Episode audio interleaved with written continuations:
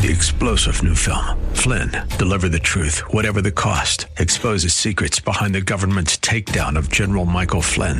Flynn knew what the intel world had been up to. He ordered the first audit of the use of contractors. This set off alarm bells. He told the truth. He was the most dangerous person for Donald Trump to hire. They had to get rid of Flynn. Flynn, deliver the truth, whatever the cost. Available now. Watch it today. Go to salemnow.com. Salemnow.com. And now a word from one of our Bible Live sponsors. Our company is so proud and excited to sponsor the Bible Live. As a businessman, I have to make decisions every day about how to best invest time, personnel, and resources for the best return and results. The scriptures say there are two things on earth that will last forever God's Word and the souls of people. It's my hope that you, your family, your church, and perhaps even your business will pray about giving a tax deductible donation to the Bible Live at this time. Together, let's expand this historic broadcast of the scriptures to other cities across our nation. A sound investment for both time and eternity. You can donate by credit card at the Bible Live website www.thebiblelive.com or mail your check for the Bible Live to P.O. Box 18888. That's P.O. Box 18888, San Antonio, Texas 78218.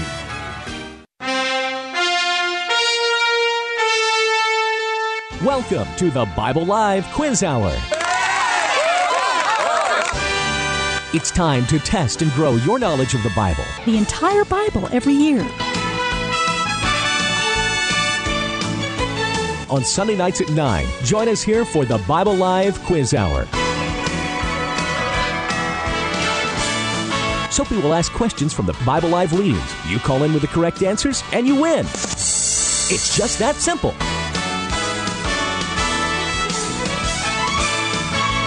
So get out your Bible, put on your thinking cap, and hit that speed dial. Because here's the host of the Bible Live, your Apache Indian scout through the book of books, Soapy Dollar.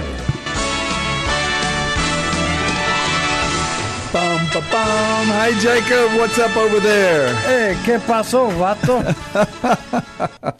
hey, well, we're, we're very, uh, very inter ethnicities here tonight. This is the Bible Live. This is Soapy Dollar. My good friend Jacob uh, is there, and we are about all things biblical for the next hour and a half. We'll be talking about this book of books. Uh, you could not overstate the influence of this book, the Bible, 66 books written by over a period of 1500 years, 40 different authors. You could not overstate the impact of this book on human history, particularly and especially, but not exclusively at all. And, and frankly, even increasingly, it goes way beyond uh, the boundaries of just Western Europe and, and into America uh, because of the last 100, 200, 300 years of, of, of mission activity and taking the scriptures to India, Mongolia. You know, did you know that all the unreached people groups uh, it has been stated by missiologists. Uh, there are no more unreached people groups in the world. Just 20 years right? ago, there were there were a good number, uh, it, it, what they call the 1040 window and so on. But uh, unreached people groups have been eliminated. Now, the idea is to expand the the I know that Campus Crusade for Christ, or Cru as it's called across the United States, have given a different now mission statement for their their goal is not that everybody in the world hear the gospel message anymore. It's that every everybody in the world, all seven over seven billion people, uh, the mission statement is that Campus Crusade wants to work itself and with other uh, mission agencies and churches, with, with other congregations and missionaries, mission uh, agencies, they want to work toward the objective that everybody, every individual on planet Earth would know somebody, a personal acquaintance would know somebody in their circle of friendships and relationships who truly knows and follows Jesus Christ. So it's gone beyond the idea of planting the seed in every people group now to the idea now is to uh, expand the understanding of the gospel through every people group by people in that people group. That's uh, that's the understanding. It's not a matter of foreign missionaries going missionaries going to take the message now. It's a matter of finding. Uh, discipling and building and resourcing and uh, people in every mission group. I, I, um, interestingly, uh, on this topic, I, I, went to Mongolia in the early 90s, three different trips and times. Uh, when Mongolia, there were no believers in Mongolia at all. Uh, we went in after when the when the uh, what is it the the the the, hmm, the Russian wall the the the, the um, Soviet Empire began to crumble and door, the walls came down and some of the uh, republics began to uh, separate from uh, the Russian, you know, satellite of countries and so on. Well, uh, Mongolia was one of those countries that had been held pretty much uh, under the the influence of uh, Russia and, of course, Red China as well. But they opened up their doors, and for the first time in 70, 75 years, missionaries were able to go in and and to be able to share the message of the of the gospel and begin. Uh, there were just a handful of even believers, and I literally mean you know uh, uh, less than ten in the whole country. And uh, I was privileged to go in with that, those groups in the early '90s three different times. And now, uh, just this uh, conference just about four or five months ago, Jacob, I went up to Pennsylvania to attend one of our Cru military conferences, and I met a Mongolian man there. He's a military officer in Mongolia, mm. who uh, who was. We got to talking and reminiscing about those early days, and he was a young man that uh, saw the Jesus film that you know we were showing in that era, and he came to know uh, Christ and committed his life to Christ at that time, and uh, and uh, now he's he's in the Mongolian military, but he's been he was given permission now, to do attend. Do you speak Mongolian?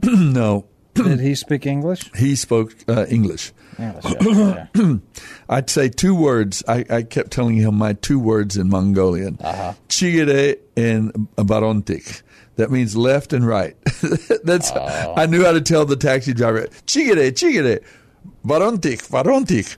Uh, oh, so those are my two words. But anyway, so I speak Mongolian. Yes, I'm fluent with my two words. He said I pronounced them very well.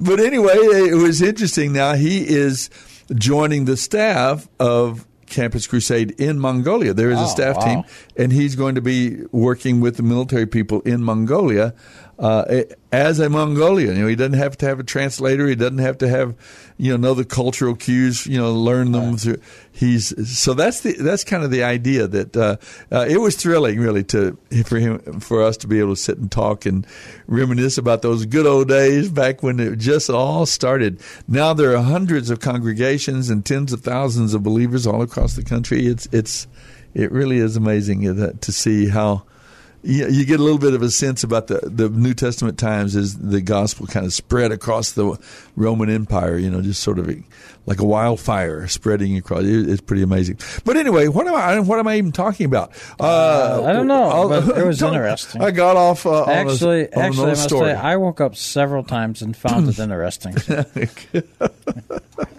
Good time. Well, we're talking about the Bible for this night, and that that old book that uh, folks, uh, this this book explains uh, the human situation, the human life, human experiences uh, clearly, and tells a clear, uh, understandable, logical presentation about what is really going on on planet Earth about, about the Creator, uh, who the Creator is, what the Creator is like, the redemptive plan of God for for the human race. It, this book, it's got it. It, it, from beginning to end, it's all about that. And uh, we're not so interested in your religiosity or religious background. Oh, that's fine. We're all members of our different backgrounds in terms of uh, church or congregation or religion that we attended, that we grew up with, and so on.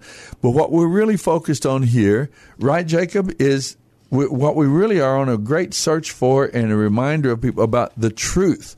We're not we're just, the focus is the book itself, what it says, what it means when it says it. We, we, we go into um, some of the original languages. Jacob, Jacob in particular, understands and uh, does a lot of research in the in the um, language, the Hebrew, the Greek languages. Uh, I've spent uh, many decades uh, studying the book, teaching the book, uh, carrying it's that all message. Greek to me. You know. it's all Greek. To, no, just half of it, right? Uh, the the Christian part, you say, as you say. But anyway, that's what we are, folks, and we want you to be able to really, really get into this book and understand this book, what this book is saying. Uh, and uh, so give us a call during this entire 90 minute time now. You can call us at 210 340 9585. Uh, wait a minute, I'm writing that down. What was that number? 210 is the area code, 340 9585. Ah, and you okay, can call us, ask a question, answer a question. we'll be bringing up thoughts. Our readings this past week, if you listened at 9.30 uh, on this station, uh, every weeknight, Monday through Friday, you'll hear uh, a 15 to 20 minute reading from the scriptures. and if you regularly listen each evening, every year we make our way through the entire Bible. And so you could join us on that journey through the Bible every year. Uh, it's not a commentary, it's not a read a verse here and have a, a sermon. Is it in Mongolian or English? It's in Apache, Apache English. How's that? I can. That's okay. Uh, yes, uh, English with I an Apache know a couple of words in in Navajo. Really? yes, I do. What the hey and what else? No, what the heshikish. Okay, what the hey? You know what that means? Sheesh. Uh, what's going on? Grandpa. Grandpa. Okay. All right. I didn't know Grandpa.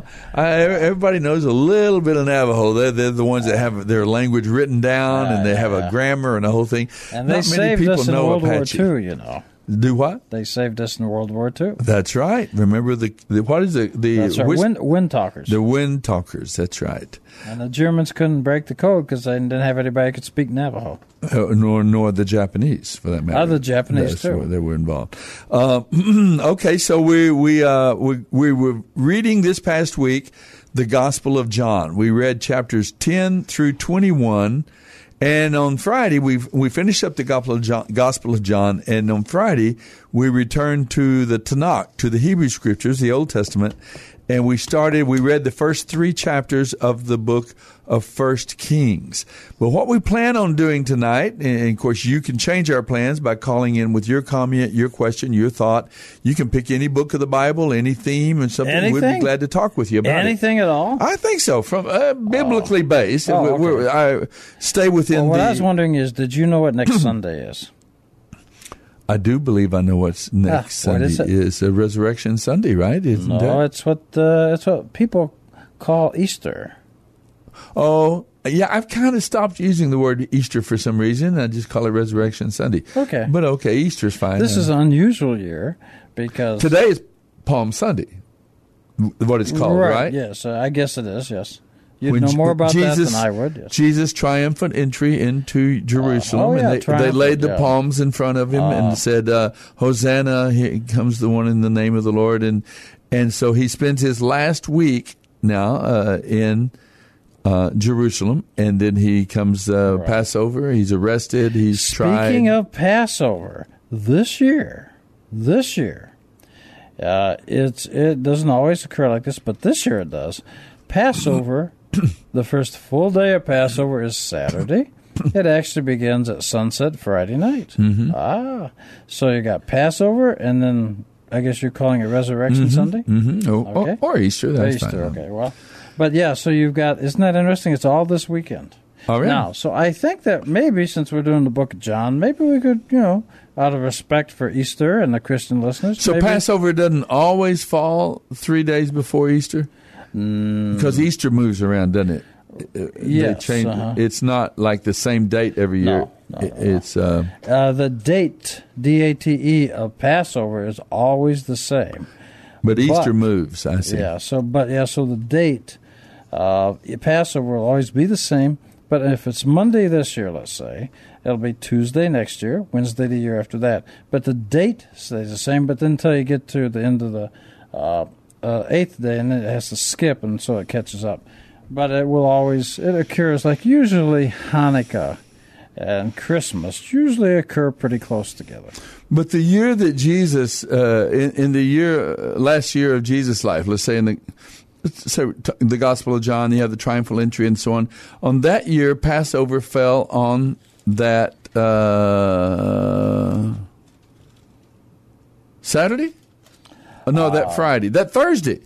Actually, I believe that it would yet that I believe it occurred, uh, what you'd call starting at sunset Wednesday night, which would be biblically Thursday, Thur- uh-huh. and then you got Thursday, Friday, and Saturday at sunset. Mm-hmm. I believe he arose. That was what.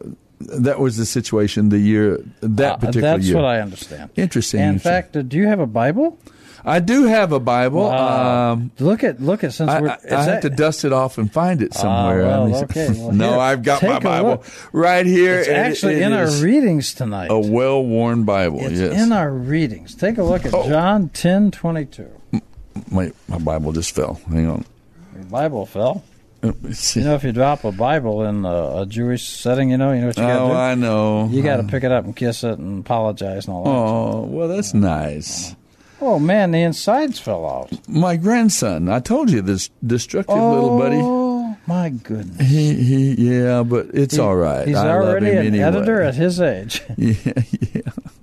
Okay, you said the Gospel of John. What do you want me to Ten look at? twenty two. Take a look at that one. What? Where? And it's in our portion that we're reading tonight. What chapter? Ten twenty two. Okay, yeah, you actually chose a portion that's in our reading. Yeah. Ma- imagine that. How about you? Uh, Would you like to hear while you're looking it up? Would you like to hear my Peter Lorre imitation? No. Oh, okay. Uh, do you want me to read this? Well, sure. Okay. 1022. It was now winter, and Jesus was in Jerusalem at the time of Hanukkah, the festival of dedication, or the festival of lights, they call it sometimes. He was in the temple walking through the section known as Solomon's Colonnade. The people surrounded him and asked, How long are you going to keep us in suspense? If you are the Messiah, tell us plainly. Now, are you going to tell me what you've already told us many times that Jesus uh, uh, recognized the fe- festival He of lights, seems, Hanukkah? Yes, he seems to keep Hanukkah. Oh, interesting. Yeah, okay, yeah. Okay, well, you've told us that before, but it's a good thing to note. And uh, not everybody listens every Sunday. Perhaps maybe Probably they not. missed it that and first time. Hanukkah is on uh, a Jewish month on the 25th day. And if you go back, it's a festival of lights. And the word lights in the Hebrew is the 25th word in Genesis. Whoa, how about that? Oh wow! The funny It's things almost you like know. somebody planned that. The amazing things you know. I but I think it's interesting what Jesus said to them. How long are you going to keep us in suspense? If you are the Messiah, tell us plainly. He had already told a number of people very plainly, very straight up front that who he was. Now, of course, the crowd is talking to him, and listen to what Jesus says. Now, what verse is that? Uh, Twenty-five. 25, I'm okay. just following on from I what I just I see. read. Okay, okay. If you are the Messiah, tell us plainly. Jesus replied, I have already told you, and you don't believe me. Ah. The proof is the work I do in my Father's name, but you uh-huh. don't believe me because you are not my sheep. Uh-uh. My sheep listen to my voice. I know them and they follow me. Uh-huh. I give them eternal life and they will never perish. No one can snatch them away from me, for my Father has given them to me, and he is more powerful than anyone else. No one can snatch them from the Father's hand. The Father and I are one. Remember See, that this- topic we talked about last yes, week? Yes, we did. In fact, when I first read the, the the New Testament, I went through Matthew, Mark, and Luke, and I got to John. And when I started reading John, it talks about this is the first miracle. I'm thinking, man, this thing is all messed up. I've just read three other books. He's done all kinds of miracles. What are you talking about? but then I get down here, and I realized from this passage that he kept Hanukkah. And I always said, I don't know if he liked people very much, but this man was nuts about sheep. Well, that's good. That's good. I like that. Uh, At my father's direction, okay, they at once they picked up stones to kill him for saying the Father and I are one. Uh-oh. And and then they said, "We're not stoning you for any good work you've done, but for blasphemy, you a mere man claiming to be God." Ah, isn't that it? Isn't that interesting? I see. So they took it that way, Uh-huh. right? Uh-huh. Now there's a passage that rarely gets quote, quoted in the, as I perceive it, in the Christian world. But I mean, there it is. It seemed that they took it that way, didn't they? They they they understood what he was saying. I think. Uh, Although tonight, let, let me kind of set the stage for tonight. What we kind of would like to, in general, talk about. We can talk about anything, folks. If you'd like to give us a call, if you have a question about the scriptures, if you have a question about what it means to know and walk with God and know Him and have a confident, secure relationship with the Creator, uh, anything like that, you'd like to talk and discuss from any different book of the Bible, that for that matter. But we have focused in general on Sunday night. We focus on the re, the passages that we read the week before. Last week, Jacob and I uh, kind of had you know, a little wrestling match here about, we talked about essentially I don't know we were wrestling. I you were Muhammad Ali and I was running around the ring. I remember the, the, the poem by Muhammad Ali. Do you remember that uh, poem? Uh, floating like a buff- butterfly, stinging like a bee, whatever that. Okay, it goes out. And this I'll do this in my impersonation of Muhammad okay, Ali because really you're like Muhammad Ali. Uh, yeah, it's I'm like I float just like, like a, him, only different. Yeah, yeah. I float like a butterfly and I sting like a bee. In the ring, you can run, but you cannot hide from me. and I was running. That's pretty good, actually. I, I, had to confess that was good. Well, anyway, the the point is, last week we talked a little bit about that. The, that was not Peter Lorre. I'm okay. sorry. We talk about the theology of the book. We talk because God, uh, uh as we mentioned, John, the Gospel of John, it, he does. In some ways, he's more theological than Matthew, Mark, or Luke. Each of them have their theme. They each of them have their the general direction uh, with which they discuss the life of Jesus, the Messiah here. But so John, uh, he opens up with it. In the beginning was the Word, and the Word was with God. The same was the beginning with God. All things were created by Him. All nothing was made without Him, and so on. And he goes on, and the Word became flesh. So we talked a little bit about. Uh, John's presentation about the Godhead, about the the God of the Bible, and we talked about the whole idea of the Trinity, the understanding of the plurality in the Godhead, and so on. And uh, it, it, was a, a little tussle back and forth, but uh, trying to kind of help uh, get the understanding what does the act, the Bible actually say about the Creator, what this the God of the Bible. What, what does it say about Him? So we we discussed that. We're not going to go back to that theme unless somebody actually wants to ask a question. But tonight we're going to focus on what is called Christology in, in terms of uh, theolo- theological understanding. We're going to talk about the nature of the Messiah uh, what he was like. Uh, wh- what is your understanding? If you could get in the skin of Jesus and get in his mind and understand what was it like to be Jesus of Nazareth? What what did he know? What didn't he know? How did he know it? Uh, you know, we we want to try to get a sense of an accurate sense of wh- what his life was like. Now we understand from the scriptures that uh, he was God. He was indeed God incarnate. The Word became flesh and dwelt among us. But he did not come to earth to prove that he was God. I mean, either, look at this. What do you think about this statement, Jacob? Is that, if, is that number 27? Uh, I don't know. I'm not going by the numbers oh, right okay, now, okay. this this very moment. But um, the idea I would say is that Jesus this man, this person we know of as Jesus of Nazareth, we saw about his birth, and we met him again when he was 12 years old, and we saw him when he began his ministry uh, as he approached age 30, somewhere 29 or so. And so we understand uh, that this person was God incarnate.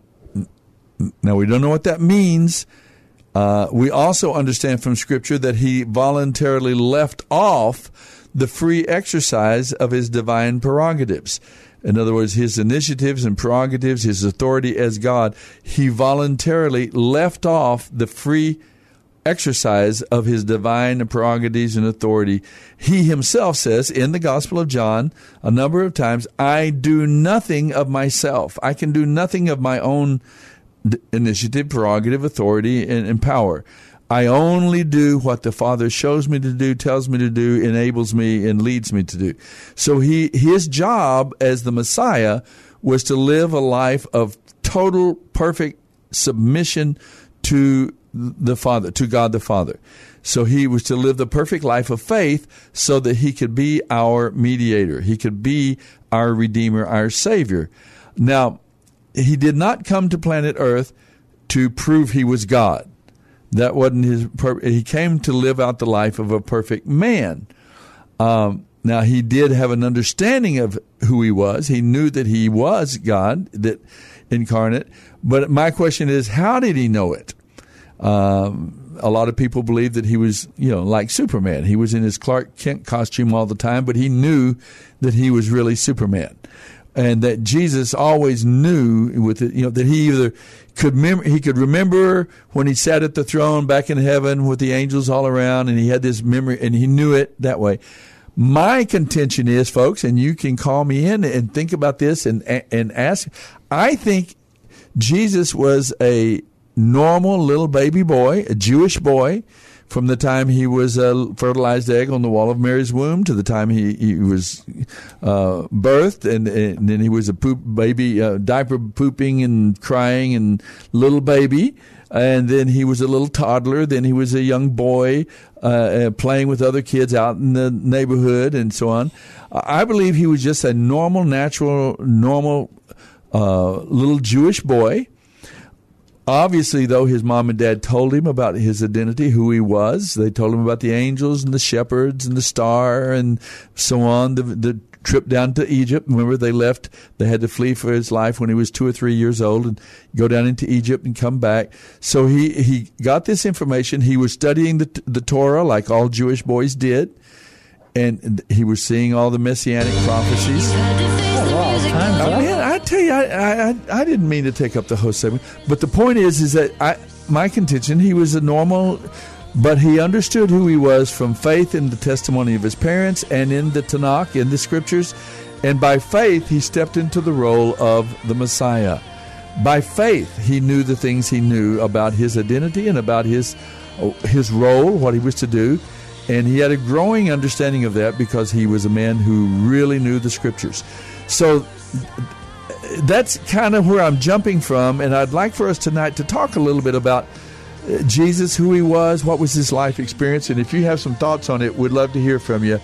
But don't go away, we'll be right back offices at Loop 410 and Broadway has taken care of the Dollar family, that's Suzanne and me plus our three children, for the past 25 years. Suzanne, tell the folks about our dentist. Well, like you say, Dr. Shelton is a dentist for a lifetime. He's got the latest technology. He's busy, but I've never had to wait. And I never dread going to the dentist. In fact, he and his staff are so personable that I actually rather enjoy it. Go to drshelton.com or call 590 7878. Our companionship with Jesus is tighter when we love each other and obey His commands. Hi, and welcome to another word of encouragement from our daily bread. I'm so glad you joined us. Today's reading is titled The Marks of Friendship, and it was written by Lawrence Darmani. As a little boy growing up in Ghana, I enjoyed holding my father's hand and walking with him in crowded places. He was both my father and my friend, for holding hands in my culture is a mark of true friendship. Walking along, we would talk about a variety of subjects. Whenever I felt lonely, I found consolation with my father. How I valued our companionship. The Lord Jesus called his followers friends in John 15, and he showed them the marks of his friendship. As the Father has loved me, so I have loved you he said, even laying down his life for them. He showed them his kingdom business. He taught them everything God had given him, and he gave them opportunity to share in his mission. As our companion for life, Jesus walks with us. He listens to our heartaches and our desires. When we're lonely and downhearted, our friend Jesus keeps company with us. And our companionship with Jesus is tighter when we love each other and obey His commands. As we obey His commands, we will bear fruit that will last. Walking through the crowded alleys and dangerous roadways of our troubled world, we can count on the Lord's companionship. It's a mark of His friendship.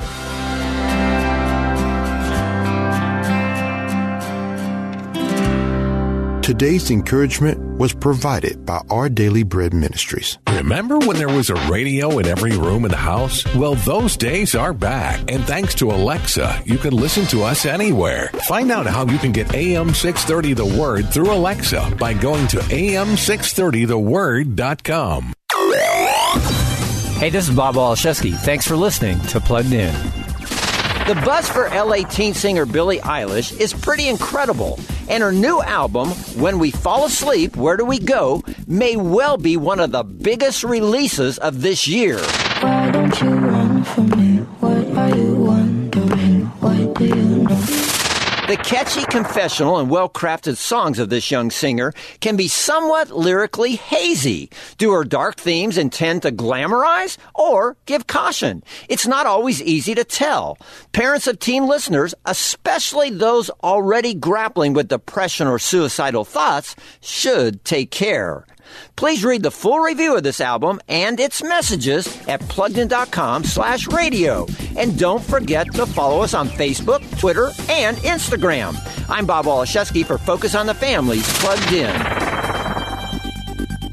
Find out more about your favorite programs and the ministries on AM 630 The Word by going to the program guide at am630theword.com. There you'll get connected to the ministry website, email, and phone number. Plus, find out when your favorite show airs on the program guide at am630theword.com.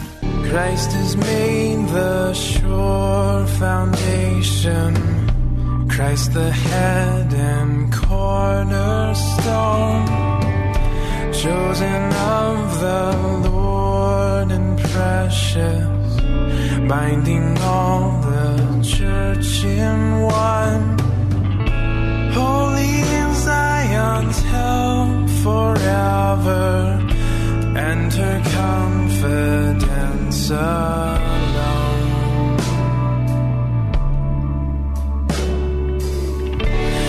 This temple where we Soapy Dollar. This is the Bible Live with Soapy Dollar. All right. Get enough people to tell you that you're listening to the Bible uh, with Soapy Dollar and Jacob, by the way, alongside us tonight. We're looking at the Gospel of John. If you'd like to t- ask us, it's a. I, I have to say, I like the Gospel of John an awful lot. I, you know, I got that impression last yeah, week. it- it's very theological. it, it gives us more information, I think, about God and about the Messiah, the nature of God, and so on. So uh, you can give us a call if you'd like to. We're going to talk about the Messiah. And I was asking Jacob before we took the break, and during the break here, we continued talking that there were there were evidently among the Jewish people that lived in that first century, there in first century Israel and, and Jer- Jerusalem and so on. Evidently, there was a a, a, a, a wide spectrum of expectations about the Messiah. Some expected a military political leader to liberate them from from uh, Roman domination. Others had more, I guess, and you have mentioned the idea that all these questions that the Sanhedrin, that the, the Pharisees and the Sadducees, they weren't necessarily all bad intentioned. It looks like some of them were. By all these questions, we have our choice. We can say one, they just did not understand. Two, they were just a bunch of dummies. Or three, and I'm going to suggest this is the answer, is they were doing exactly what they're supposed to do. If a guy shows up and he says, I'm the Messiah, if you don't have the Old Testament, the Tanakh, if you don't have that, and a guy shows up and says, Hey, I'm the Messiah, people are going to scratch it and say, What's that? yeah. So they don't know this, but they have that. They have the Tanakh. They have the Torah. they have the scriptures. So he shows up. And so if a guy showed up, suppose a guy called us tonight and he says, Hey, by the way, I want you to know I just got back. I'm the Messiah. What would you do? I'd ask him if he's been here before. Ah, you're, you're a rascal. That's my question. That's your Yeah, question. you stole my thunder. yeah. Uh, but, No, okay, I get it, But, but- so they're supposed to ask him questions, but there's an implicit thing in that. The implicit thing is, is that they would know the correct answer. If they gave an answer, how are they going to know if it's right or wrong? That's right. So And in fact, in the book of John, as we was talking about it before the show, there is what I am going to offer. See, miracles are, from the Jewish point of view, is and I think Jesus says even in Matthew 24, 24, I recall that. Don't verse, believe me for the miracles. That's Yeah. right. He's saying, look, because if a guy shows up from another planet on Earth and he can do all kinds of things I can't do, I I, I could be deluded by the miracle. In fact, uh, the Pharaoh's magicians in Egypt, they could do miracles. They replicated what was Yeah, it? The turning the staff into Right, serpent. sure. Yeah. they they were not able. They didn't seem to be unable to or do to undo something, but they could match it. So miracles, as- as Jesus warned, as I read, he says, don't just rely on the miracles. So there's something else we got to know. Well, I think the answer is in Deuteronomy 13 and 18. Okay. And that tells us he better know the Bible better than you. And there's a second standard. If he says, let's worship a different God, no matter if he's right or not, then he's not the Messiah. Now that's what it says. Mm-hmm. So if you were raised with that idea, then you're going to start asking questions like, "Who are you? What's this about?" Tell I don't know if you you can tell me anything about heaven. I don't know. You don't. How do I know if you tell me the truth? But I can tell if you get the Bible right. Okay, so for some people, that was the tell. That was the that was the indicator that they were looking for. Is that the Messiah would know the scriptures, he would know the Torah, he would teach Torah to to his followers and listeners, and that he would uh, he would have an understanding. And and quite often they were. There were people who asked questions and heard his, and they were very impressed Right. with Jesus' answers and so on. Well, and Jesus actually goes, and I'm going to suggest that they they're doing exactly. They're not a bunch of dummies. Now, I'm going to point out something because I spent months going over this, and I was corresponding with a very knowledgeable old rabbi in Israel, mm-hmm. and he helped me do it. And I used butcher block paper, and I went through all the Gospels. Uh huh. Now, there's one thing we noticed. There is one group, one group that Jesus never argues or fights with. Hmm. Ding, ding, ding, ding, ding. He never argues. Uh-huh. Hang and it's on. one of those things you don't catch because he's arguing with the Pharisees and the Sadducees and whoever. Mm-hmm, But there's one group he never challenges. And who would that be? It's because Jesus, as we're told repeatedly, obeyed all God's laws. Mm-hmm. Well, what group did he never challenge and argue with? The Was priests? The, pre- the Levites. Ah, because they're chosen by God. So, what's interesting is if he's not challenging that, and he's challenging, shall we say, the Pharisees and Sadducees, that kind of thing, because they're, say, So it never says he talked with or discussed or argued or whatever with Levites, using that word Levites. I do not find that. and, and never does it mention like talking with. Does he talk to a priest? Ah, the people that bought the priest office. Ananias and Caiaphas, they are not from the tribe of Levite. Uh huh. They're appointed. In fact, one of your questions this evening talked about that uh, there were, how come there's two priests? Well, it's because Caiaphas had been the priest until uh, Pontius Pilate came in. Mm-hmm. He didn't, for whatever reason, we don't know the drama, but he didn't like Caiaphas, so he appointed Ananias. Who is his uh, son-in-law On the son-in-law of Caiaphas? Now, not is- a, not a Levite. Not but none of these guys are Levites. None of these guys in the Sanhedrin. And actually, he, they killed, when Pontius Pilate came in, he killed a bunch of the priests and he sent the rest out of the temple, appointed it his own people. or, or sold the priesthood. and the he, places. well, yeah. after he killed the real priest and sent the rest out of the temple to tell everybody how ruthless he is, um, then he sold the offices because they're going to raise taxes for Rome. That's one of the things I, I, I I would tell our listeners. If you're reading the Gospels, Matthew, Mark, Luke, John, the time and the life and times of Jesus, one of the things you need to be really in touch with and understand is that the level and the degree of political and even religious corruption in the system uh, I think we we are a little bit as Gentiles we're a little bit out of touch with the with the true picture of the Jewish history of what that era was like.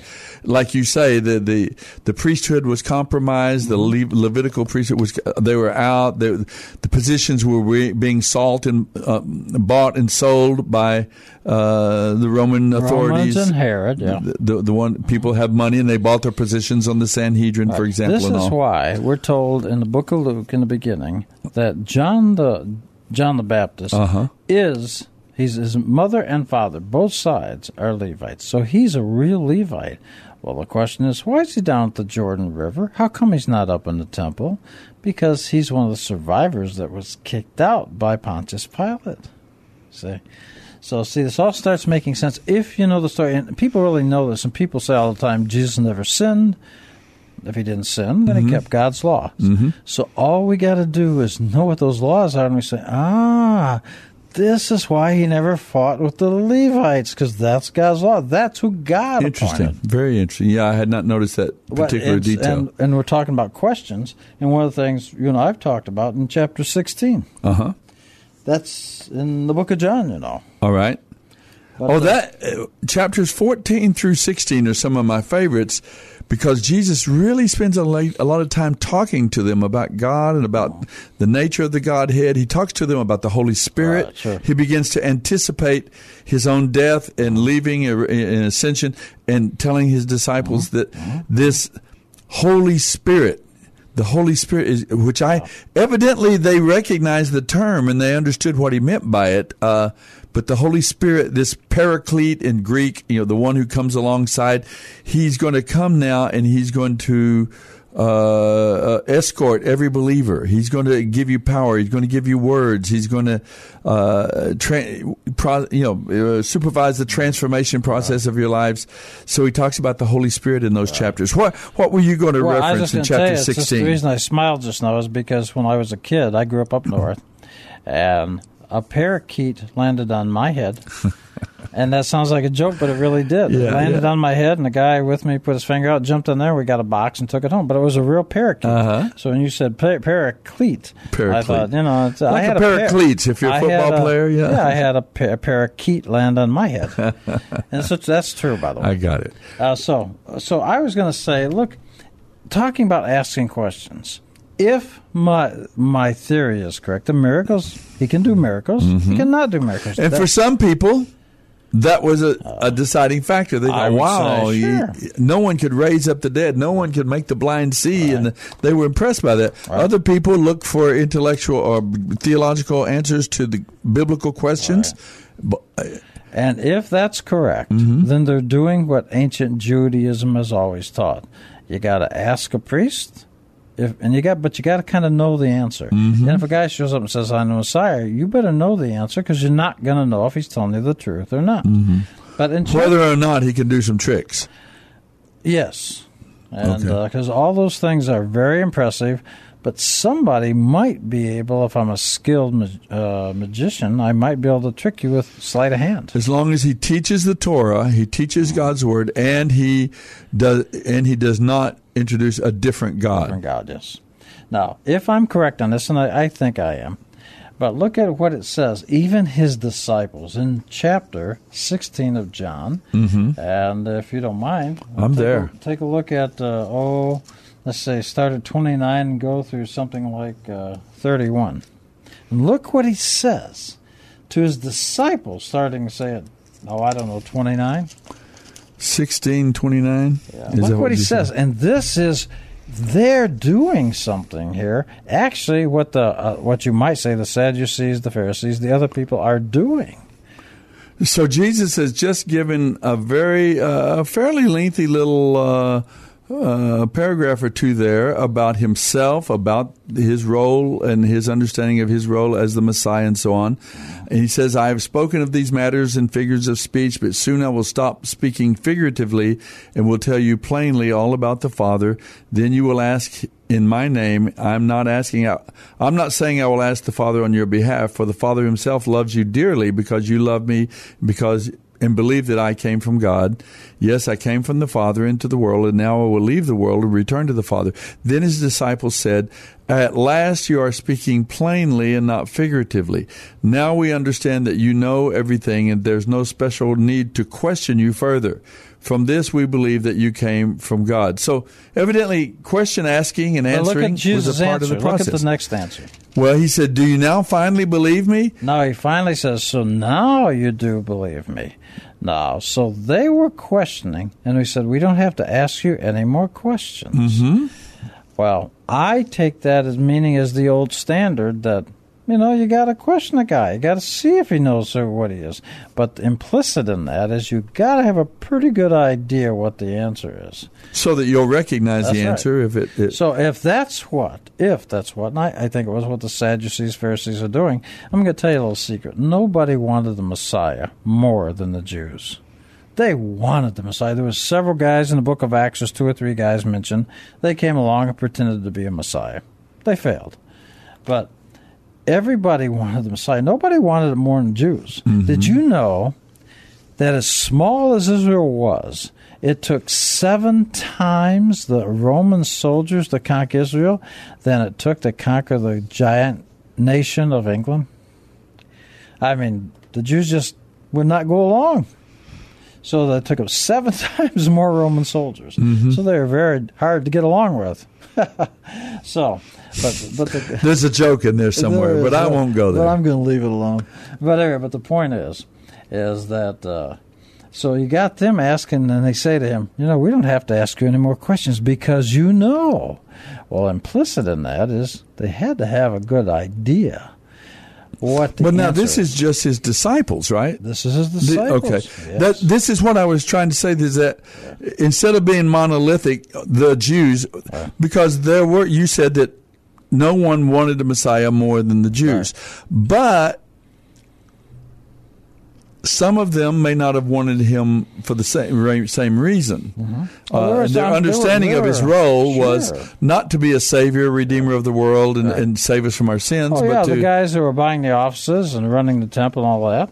They did a little vicarish, a little added a little bit on everything. You know, they Mhm. made some money, they made a good living, so they're not really open to the idea of a Messiah. The thing we got a thing knocked here. No Jews in Israel at that time were rich unless they worked for the Romans or Herod. That's the only way somebody got money. Mm-hmm. At one time, fourteen Jews had to live on one acre. Wow. So, and then, and so what's happening is these guys, as you say, they were corrupt. They knew, Caiaphas knew, and, and I said, oh, those guys knew they were not Levites. They knew that. But they had good jobs now, and they were surviving. So, So there was a, a, a set of the Jews who had a vested interest in the corrupt system, and, Yes, and so they weren't absolutely. necessarily looking to rock the boat. Absolutely. Uh, there were others who looked for answers. There were some who looked for miracles. There were some who looked for him fulfilling prophecies. Uh, they would note when he did something, and they would go, "Oh, this was in fulfillment of." He was born in Bethlehem and lived in Nazareth. He had his headquarters of ministry in the north. You know, the, the scene of great light, and you know, and so on. So they would look, and they would connect his the reality of his life and his ministry to these passages that they had understood to be messianic, that they were descriptive of what the Messiah would be like and what his life and ministry would be like. So you've got all of these different backgrounds and all these di- people. Some people were seminary graduates. Some people didn't have a high school education. I'm, I'm talking about it. I'm putting it in our language. They were uneducated. They were educated. There were uh, people. I mean, there was just all kinds of people responding you know, to what's Jesus. interesting is, and I know there's a reference in the book of Acts about somebody saying, "You guys are uneducated." I know that's there, but that that's from the bad guys making the accusation. I will tell you, the Romans did not do this initially. But just this week, I was at a Torah study, and we were talking about this with some very knowledgeable rabbis. Mm-hmm. Now, when the Babylonians conquered Israel, they implemented some immediate rules. The Romans were not like that. They wanted the money. So they told the Jews in every country they contacted, they just want the money.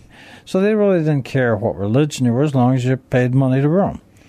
So, but because the Jews kept rebelling and causing troubles, they finally implemented the Romans the same rules that the Babylonians had. But didn't several times at least the accusation of the Jewish authorities was that Jesus was upsetting uh, that he was speaking against Caesar that you know he Yes. uh, so that was there some uh, they wanted the money but also I assume that the Romans wanted peace and order and Sure. they didn't want a bunch of chaos and rebellion and so on. You don't want to upset the apple cart if everything's working. Okay, okay. So, so you don't want a Messiah showing up. So everything's good for the Romans, for Herod. Herod is not Jewish, and there's a law in the 613 in Deuteronomy that you cannot have a non-Jew be the king. Mm-hmm. Well, how he got to be king is the Romans appointed him. So there's no doubt about this that uh, they did not. These guys running the temple are, and I'm going to point out something to you. Look very careful when we read the Gospel, especially John. It says things like the rulers. Only when they're criticizing it, they say Caiaphas, who was the high priest that year. Not saying that he was a Levite high priest, he was just appointed as the Mhm, high priest that mhm. year.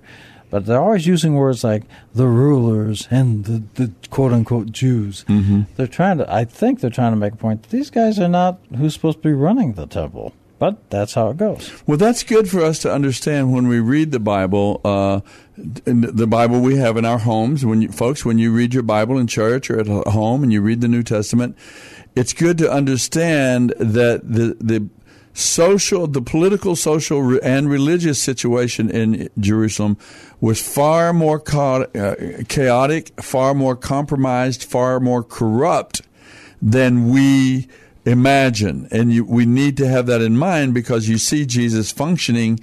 He is there uh, having to run this gauntlet of uh, different people from these different the, the Romans, uh, the Roman authorities, uh, the the Jewish leaders, and the broad spectrum of Jewish uh, expectations. There were people who were in on the take, you know, the Sanhedrin, the religious leaders, and so on. We see Jesus often criticizing them directly. Uh, so that was part of the reality. Uh, but also there were there were people who truly sought after God. There were simple, good people who loved God and worshiped oh, God. that's what I wanted to mention. I, I, I, ta- I got my own way a minute ago. Uh-huh, uh-huh. Uh, yes. you got in your own way. That's yeah, good. so what happened is, in the time, they did implement, eventually, the Romans implemented three rules, the three death penalties. They could not, the Jews, at, not initially, but eventually, they could not have the Torah. death could not have a calendar. Could not have a Jewish calendar because that tells you when to celebrate the holy days. Uh-huh. That's a death penalty. Three, they could not circumcise their boy children. Okay. So those became death penalties. Now, and you'll find that's why Jesus reads things from the prophets because he, if he does, he's going to get a lot of people in a lot of trouble. But this is how the Jews handled it. And over 72% of everything Jesus says in the Gospels, and we've calculated this out, Uh-huh. comes directly from the book of Deuteronomy. Now, at that time, the Jews taught their children to memorize the book of Deuteronomy. Isn't that interesting? Yeah, very much is interesting. So. Jesus would be quoting things that the people were taught. So when they say, I know in Acts when it says, you guys are illiterate, you know, you don't know, you're not studying. Well, I I have to take that in the context of what's really going on. Why would these guys running the place, who probably should not be running the place, criticize these disciples of Jesus? But I also know that they weren't stupid. It'd be highly, highly unusual for them not to have been taught and memorized the book of Deuteronomy. Now, if they memorize the book of Deuteronomy, they will know chapter 13, chapter 18 about you got to ask the Messiah and he's got to say this stuff. Mhm. They would know that. And uh, and so the way I read it, I'm not saying I'm right, but everybody comes to a compromise on how they understand stuff. And I think that these guys were doing what they were supposed to do, asking questions. How do you think Jesus did? Just from as you read Uh, the, I the can Gos- tell you this. Did he seem to I can tell you answer this. questions well? I hope you're sitting down. I am. Uh-huh. John, you sitting down? Yeah, he said yes. Um, and I did this with, with help, not just myself. We looked up each and everything the Pharisees, Sadducees said. Every one of them. None of them at that time is or ever has been Jewish law. And man, I said, what's wrong? All my life I've heard from Christian friends that they were teaching the law, and that we discovered not one of them is or ever has been.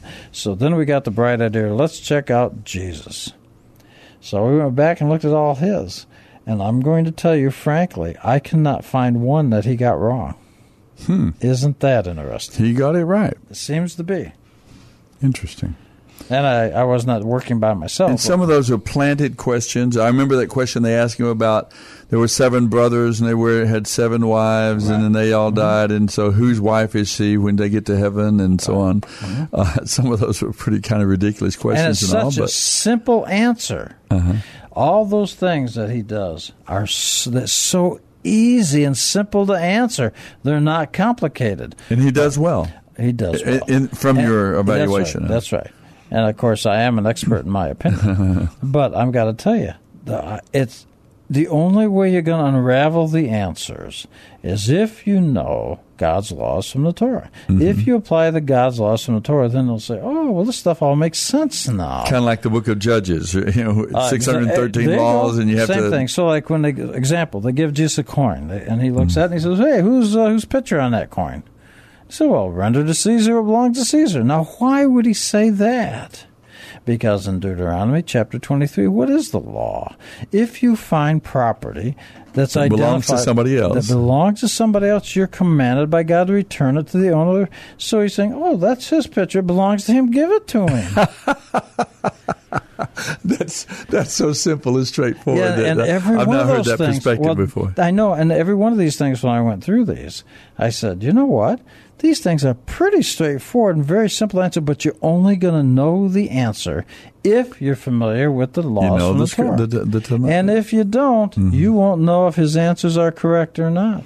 And seventy-two percent of the of his Over 72, it's like 72.7. quoting of the scripture something comes like from Deuteronomy. Yeah, so I round off and say seventy, which is the the second giving of the law from Moses at the just before the people crossed over the Jordan into Canaan. So he does get them correct. Okay, so there's no issue about that. So- I can't believe our music has come up again. Now, and, and before we go, I want to say when we come back, it, with your consent, Uh-huh. I'm doing the Book of John, and I know you like this Uh-huh. because uh, you'll like it. But um, let's talk about the resurrection and Easter because it's all in the Book Yeah. of John, and maybe we can let you address that a little bit. yeah, a great part of the Gospel of John takes place in the last week of his life. It does two seem to thirds be of it, that I believe. way, the yeah. last two thirds. Well, folks, give us a call. To, 340-9585. Yeah, don't give us a call and we'll talk.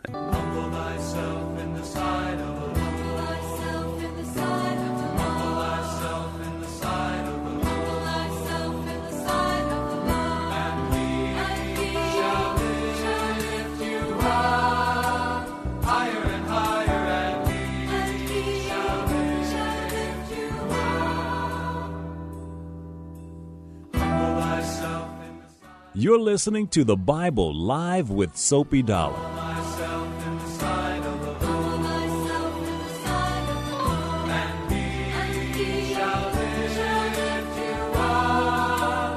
All right, we are back for our final segment, uh, final 30 minutes. If you'd like to get on the program and talk to us a bit about, again, we're, we're looking at the Gospel of John, and we're trying to consider tonight in some ways. Now, you can talk about anything you'd like. We'd love to hear from you.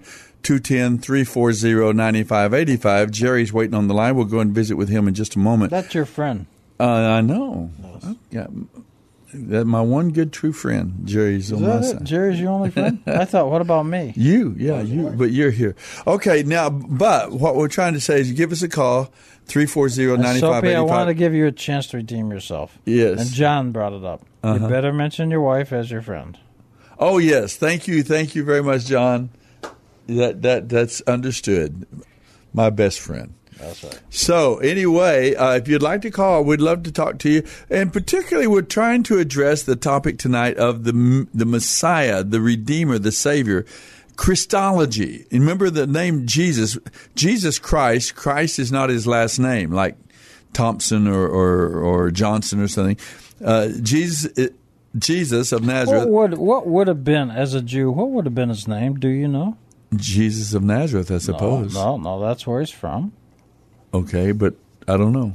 Okay. Son of uh, You got it? Joseph. There you go. His name would have been Yeshua. Bar- Yeshua Bar Yosef, or in other words, Jesus, son, Son of, of Joseph. Joseph. That would have been his name. Okay, but it's never used. Isn't that odd? I I don't know. Maybe there's a good question there. Uh, of course, he wasn't Joseph's. He was Joseph's son legally, I assume. Adopted, sure. But but you know, it, there was a big point made of the fact that he was not actually his blood kin. Right. Uh, so it, very interesting. Well, anyway, uh, Jerry's on the phone. Let's go get that. Okay, if you got to talk to your friend, okay. I do. I do need to talk to Jerry and let him set you straight. Jerry's going to be on my side. Oh, well, side, I, right? actually, actually, I, I guess you wouldn't say I'm a Jew. I'm adopted as a Jew. All right. That's Okay. according see there, see there. I So was, just, I- was just stirring up trouble, Jerry. I was just trying to get it. You can tell us anything you'd like. You're our pal, both of us. Okay, my headlight just went out. I don't know how that happened. There we go. So we'll, we'll make it work. Um, yeah, that's funny. It's The guy at the Zoom actually almost hit the cuff at the same time. I'll try to get back on the subject here. Yeah, this uh, it was you were asking about the, the resurrection and uh, understanding some things about that. It's interesting that I think the specifics are Jesus was saying the sign of the resurrection wasn't just oh, a day and a half, but he was saying as Jonah was three and a half days in the, in the belly of the earth, uh, sorry, that heart of the, the fish. So will he be in the belly of the earth uh, for three and a half days. And that was one of the signs. He said, "The only sign I'm going to give to who I was." So that was uh, that was an important thing. I think it. I think sometimes the chronology of things we kind of get mixed up because we come a lot from a background that's influenced by. Uh, actually, Mi- Mithraism is the influencing factor that came in through Catholicism, and uh, so we we kind of have a lot of traditions that are kind of like not necessarily exactly what the original traditions were. Uh, it's kind of interesting too that I have you heard of Polycrates? Polycrates, I don't know. not Poly, not Polycarp. He was a, he was a bishop um, that had come from Jerusalem. Had at least his family come from Jerusalem. He was, I think he was eighth in line. Uh-huh. And What's his name again? Say the name again. Polycrates, P O L Y C R A T E S. Sort of like Polycarp, but Polycrates. And uh, he had a controversy with Pope Victor. Pope Victor was saying, okay, you're going to all have to give up the Passover celebration and you're going to have to keep uh, Easter. And he said, well, we haven't done that. He said, I'm a, from a line of bishops. And uh, he said, uh, my, I know John the Apostle, I know Philip, uh, I know Polycarp, and he said uh, we've kept the traditions. And my family has kept the traditions when they were throwing out the leavening each year, and uh, and we, we were never taught that was anything but the, the Passover was to be celebrated. At least the Passover in, in, in a sense of uh, you know celebrating Jesus, but uh, the Catholicism's uh, getting influenced by Mithraism and paganism, uh, took on so many, many things and brought them into the Christian uh, th- way of thinking. And you lose the, the, the perspective of saying, okay, he was three and a half days. Uh, and it also may imply a couple of things. It may imply maybe the, year and the date about when he was crucified, and also um, another thing too is a lot of people are thinking, well, he was he was raised on Sunday. Well, if, regardless of whether he was raised on Sunday or not, that Sunday was not a Sunday, or, or uh, it was actually uh, the day of the wave sheaf offering, in which the priest offered uh, the barley loaf and also the wave sheaf, and that barley loaf was an unleavened loaf, and it was offered. And whereas uh, it was also the day you counted Pentecost from, which was uh, 50 days later, and on that that offering time they had a, a leavened loaf, which is interesting symbolically too. Uh, so there are implications of, of things that we don't realize that are taken, maybe taken away from us because our understanding, our understanding was taken away because we have not recognized that the original uh, teachings of, of uh, Passover, atonement, and all of these uh, feast days and everything taught us about who he was. Instead, we got this kind of a paganized sun god uh, Mithra with Jesus wrapped into it kind of, of religion that has been such such an extensive uh, thing that's influenced Christianity. Now, when you're we, we've lost. your understanding of those things that you're talking about, are you are you getting that out of the Tanakh, out of the Hebrew Scriptures, or, or is that coming from Well- secular history, or where, where are you getting some of these ideas? Well, you're there. There's there. Of those things are historical. Obviously, you know, like Polycarp's. Uh, I mean, uh, Polycrates' uh, treatise on on that. You could look that up under the Quartodeciman controversy. It's what's called Quartodeciman means the 14th uh, day, and uh, there was controversy, and that was a big thing. And then, the, the, finally, this was a fight that was going on for years and years between uh, the Catholic, uh, the Roman Church, so call it that, uh, and uh, and and uh, and those that were were believing in uh, some of the traditions, and they there was such a, a aversion, supposedly an aversion to anything that was Jewish, and that became uh, another another thing. But it didn't mean it was wrong. Yeah. It just meant that uh, that it was uh, that there was a prejudice against it, and it also subverted.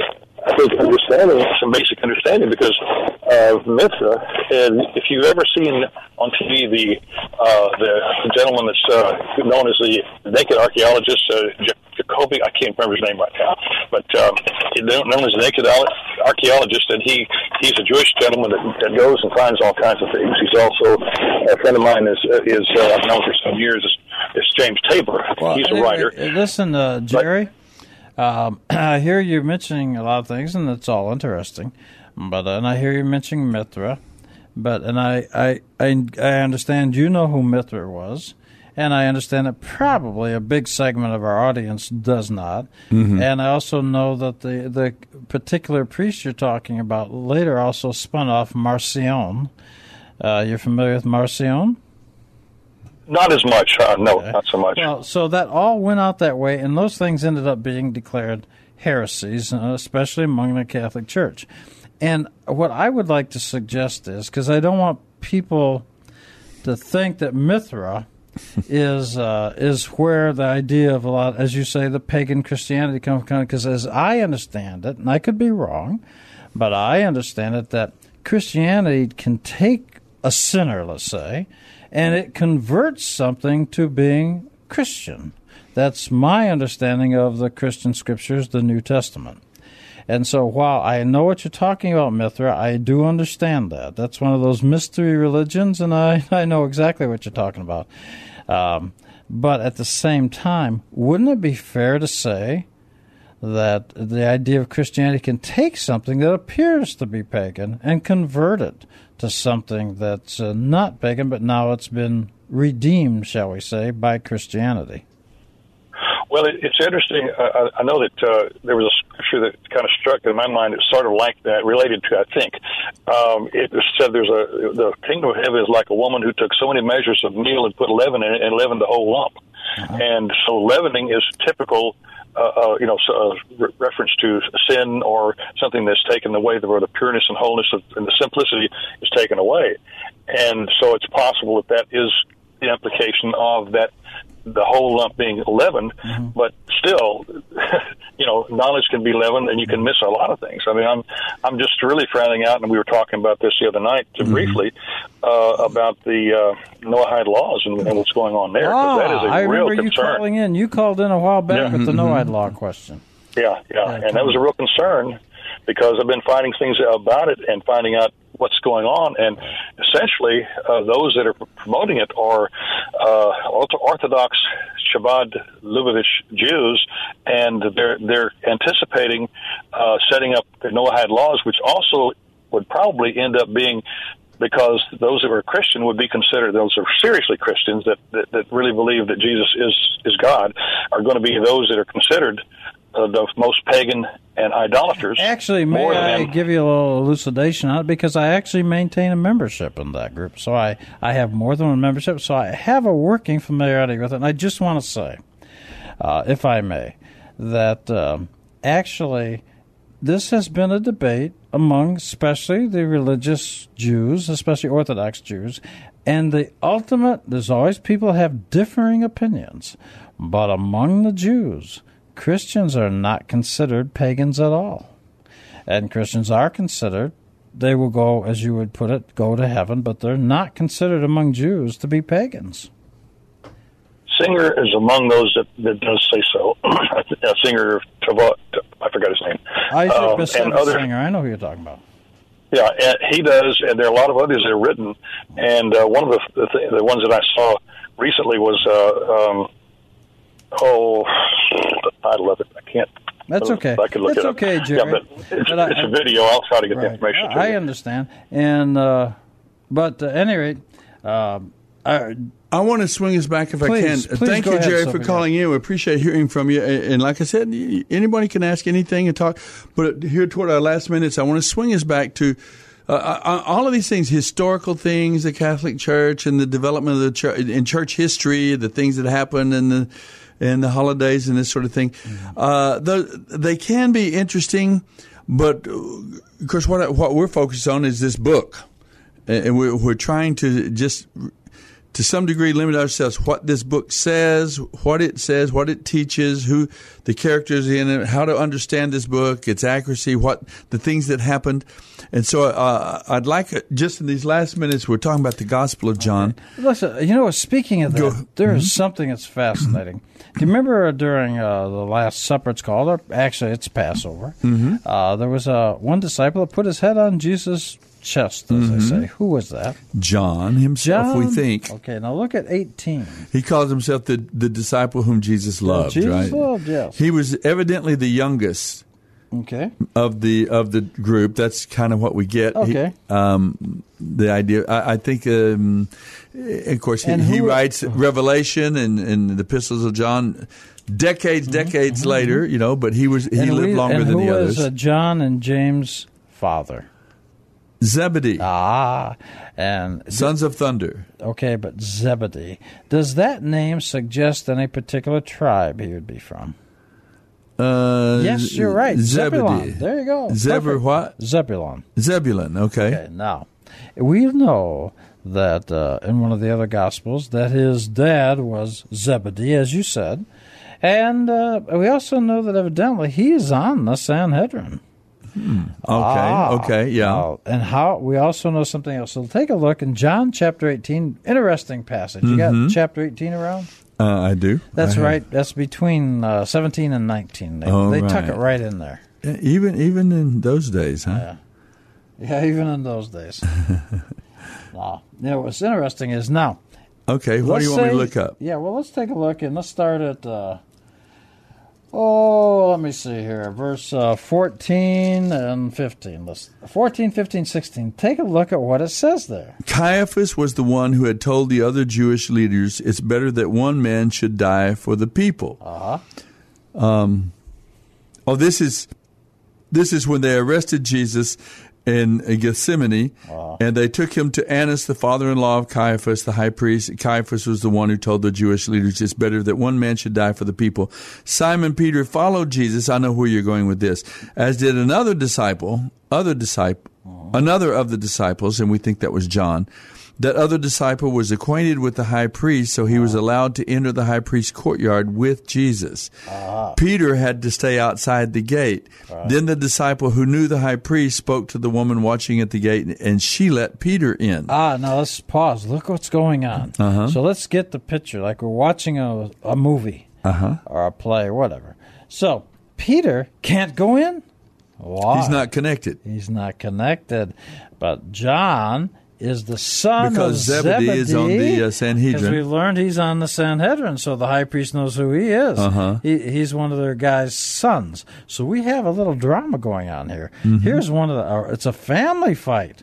What you got? You got Zebedee doesn't want his kids led astray by a guy that may not be the Messiah. Mhm. So what happens is John, as it says, can go in, but Peter gets stopped at the gate, and then he goes back in verse uh, sixteen. Let's see, 18, 16, and he goes back and he says, "Let him in," and he is is well connected enough. He takes Peter in. Now everybody talks about Peter denying Jesus three times. That's a popular motif in the Christian world, is it Mhm. not? Of course, because uh, yeah, uh, we see Jesus predicted. Uh huh. Because So, he uh, said, "I'll never, I'll never, I'll never uh, do it, but we know that he said you will reject three you, times, and he does. Now, I want to present a more difficult question to you. If he denied Jesus three times, as Jesus predicted, that's one thing. But now, in this trial with Jesus, you have John, Mhm. the son of Zebedee, Mhm. and he stood there and watched the trial and said nothing. Mhm. He didn't speak up for him, was a witness for him. He kept his mouth shut. So I don't know how you're going to judge who's worse Peter denying him to save his own skin, or John being in the trial and not speaking up. One can only imagine what was going on between John and his father Zebedee. His dad Zebedee is a big shot in there. So you got some tension going because if, if I had a child and I doubted seriously that Mhm. somebody was really the Messiah or something, I want to save my child. Mhm. And I say, I don't want you misled by some comer, you know? Anyway, so maybe that drama's going on. But what we got here is you got John in there during the trial, and nothing is ever said Hmm. on behalf of Jesus. Isn't, don't you find that fascinating? Well, it's interesting. I, I, it's understandable. I'm, you know, um, I guess Jesus talked to them about this. He said, "I'm going to be bound, and I'm going to do this." And Peter said, "No, we'll never let him do that." And I'm sure that the disciples weren't. You know, they didn't want it to happen to their friend, to their mentor, to their teacher, their rabbi, the Messiah. Yet, on the other hand, they lived in the real world, and they knew these people, and they knew what would happen to them if they spoke up. They would be up on that cross next to him, evidently. So, I, you know, I, I get it. I understand the the the human the Right. environment. And there was uh, no trees left for 12 miles in any direction of Jerusalem. Mm-hmm. That's how many people were crucified. So they were not shy on crucifixion. No, no, no, they weren't. All right. So what's interesting is that Jesus gets crucified and he gets buried, of course. Mm-hmm. And in the uh, tomb of this wealthy man, and right. Nicodemus helps bring him down. And, and I mean, we see some names in there that we recognize, and we don't know what's exactly behind it, but Nicodemus must have felt well, some it says of. in uh, one of the Psalms, I believe 22 it is. I think it says he was buried among other people and so. Mhm. Uh, so it has to be written out there. in a wealthy man's tomb, yeah. hmm So what you've got is, is uh, in chapter 19, you've got Jesus being, they put a robe on him, a crown of thorns. The crown of thorns, I'm going to suggest, is symbolic of the ram on Mount Sinai getting his head, his horns, his horns caught up there. So he's got this crown of thorns, and the robe is on him, and uh, and he gets scourged and he's beaten, and so then it's the on the 1914. Look at 1914. It says, "Now it was the day of preparation for the Passover." hmm A day of prayer. says- This is one of the nice things about John. He labels these things. Mhm. Some of the Gospels just say it was the preparation day, and people think, well, that must be Friday because Saturday's the Sabbath. Mhm. That week has two Sabbaths. Sabbaths, uh-huh. It has Saturday and it has Passover. Both of them are Sabbaths. But this telling you it's the preparation day for Passover. So that would be the day before Passover, right? What verse is that? Uh, 1914. Okay, got it. So it's the preparation day before Passover. And it was about the sixth hour, and Jesus died. And then he says, as we know in one of the Gospels, it says something about uh, it is in the verse, uh, I believe it's is 19 or 20. I guess it's still 19. And look at verse uh, 30. Are you talking about Pilate posted a sign over him that read Uh, no- Jesus? No, but you can talk about that if you want. No, what what? I was looking at number 30, verse what, 30. What chapter? 19. Oh, 19, 30, 30, 30. Okay, I'm there. Okay, look what it says. When Jesus had tasted the hyssop branch and the sponge that they put to his lips, he said, It is finished. Ah, then he now- bowed his head and released his spirit. And he gave up his spirit, yes. Uh-huh. Now, this is the interesting part. And there's difference of opinion on this, but and from my point of view, is that his resurrection, which is going to occur, Mhm. is at least as important as his death. I think so. At yeah, least. Sure. Sure, I'm going to yeah. say more. Yeah. So here's the idea. If he says it is finished, what is finished? Because it tells us that he dies then. I'm going to suggest this traditional Jewish stuff. What's finished is Passover. Passover's over. Isn't that fascinating? Yeah. So what happens at the end of Passover? Uh, it's over. Passover is now completed.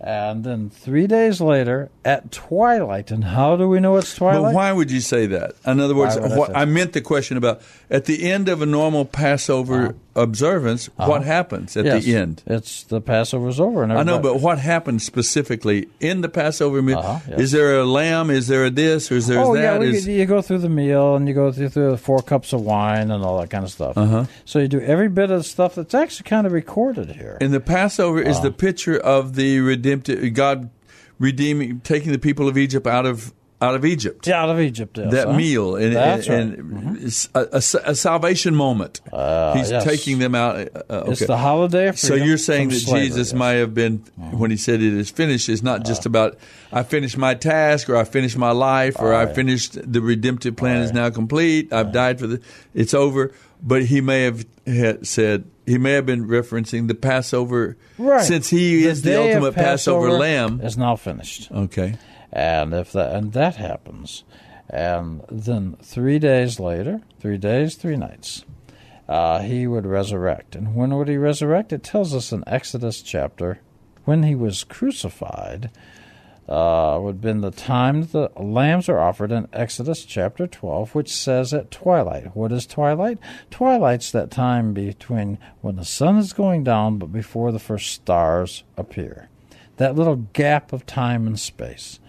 That's twilight. And it says that's when the lamb will be offered. So if that happened, let's say on Thursday afternoon, let's say. So you got, uh, or then you got Thursday, Friday, and Saturday at twilight, before it's really become Sunday, Mm-hmm. he resurrects. Okay. I, am just moving this along because of time. And you're saying that's that's fits with the old the old the Old Testament yes yes pattern prediction. I am there. saying that, Uh-huh. yes. So if that took place, Mhm, now when he resurrects, let's see, is it the uh, Oh yeah, the resurrection is definitely as important. I mean, uh, the atonement is accomplished at the cross. The the uh, the new life, the power that the that is available now, the power of the resurrection, the new life. Uh, comes from the idea of the, a dead man came out of the grave. You know, he and he lives forever. I mean, that was that was predicted of the Messiah as well. So yeah, that was definitely. In fact, is sometimes I, I sometimes I've thought it might be a little unfortunate that the cross has become the symbol, but I don't know how you could make a, an empty tomb into a something you hang around oh your no, neck. you time know. is over. But it was Anyway, so next important. Easter, I mean next Sunday is Easter, or as you call it, Yeah. Resurrection Mhm. Sunday, Mhm. and uh, and so that's important to the to the Christians. That's right. I think that ought to be mentioned. All right. And I would like to say, ending that uh, you should always be the kind of person you would like to have for a parent. And I say a hearty amen. Have a great Easter week, everyone. We'll see you next Sunday night, Easter Sunday. Bye bye. The Bible Live is dedicated to helping restore the Bible to our culture and is brought to you by Cru Military Ministry. Mailing address is P.O. Box 18888. That's Box 18888, San Antonio, Texas 78218. Hear the entire Bible every year on the Bible Live, weeknights at 9:30 on this great station.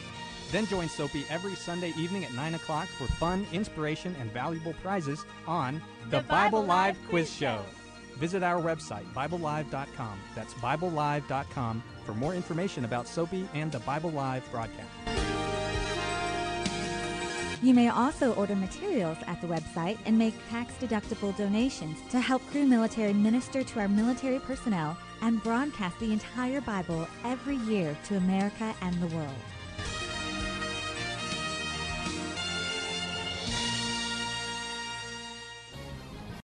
Three star general Michael J. Flynn, head of the Pentagon Intelligence Agency, knew all the government's dirty secrets. He was one of the most respected generals in the military. Flynn knew what the intel world had been up to. He understood its funding. He ordered the first audit of the use of contractors. This set off alarm bells.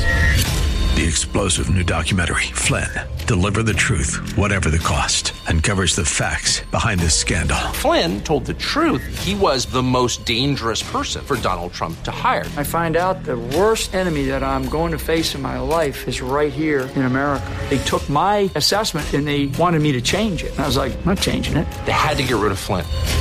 With in depth interviews, archival footage, and never before seen personal records of the man behind the headlines. I just felt like I was drowning. Flynn, deliver the truth, whatever the cost. Available now. Watch it today. Go to salemnow.com. Salemnow.com.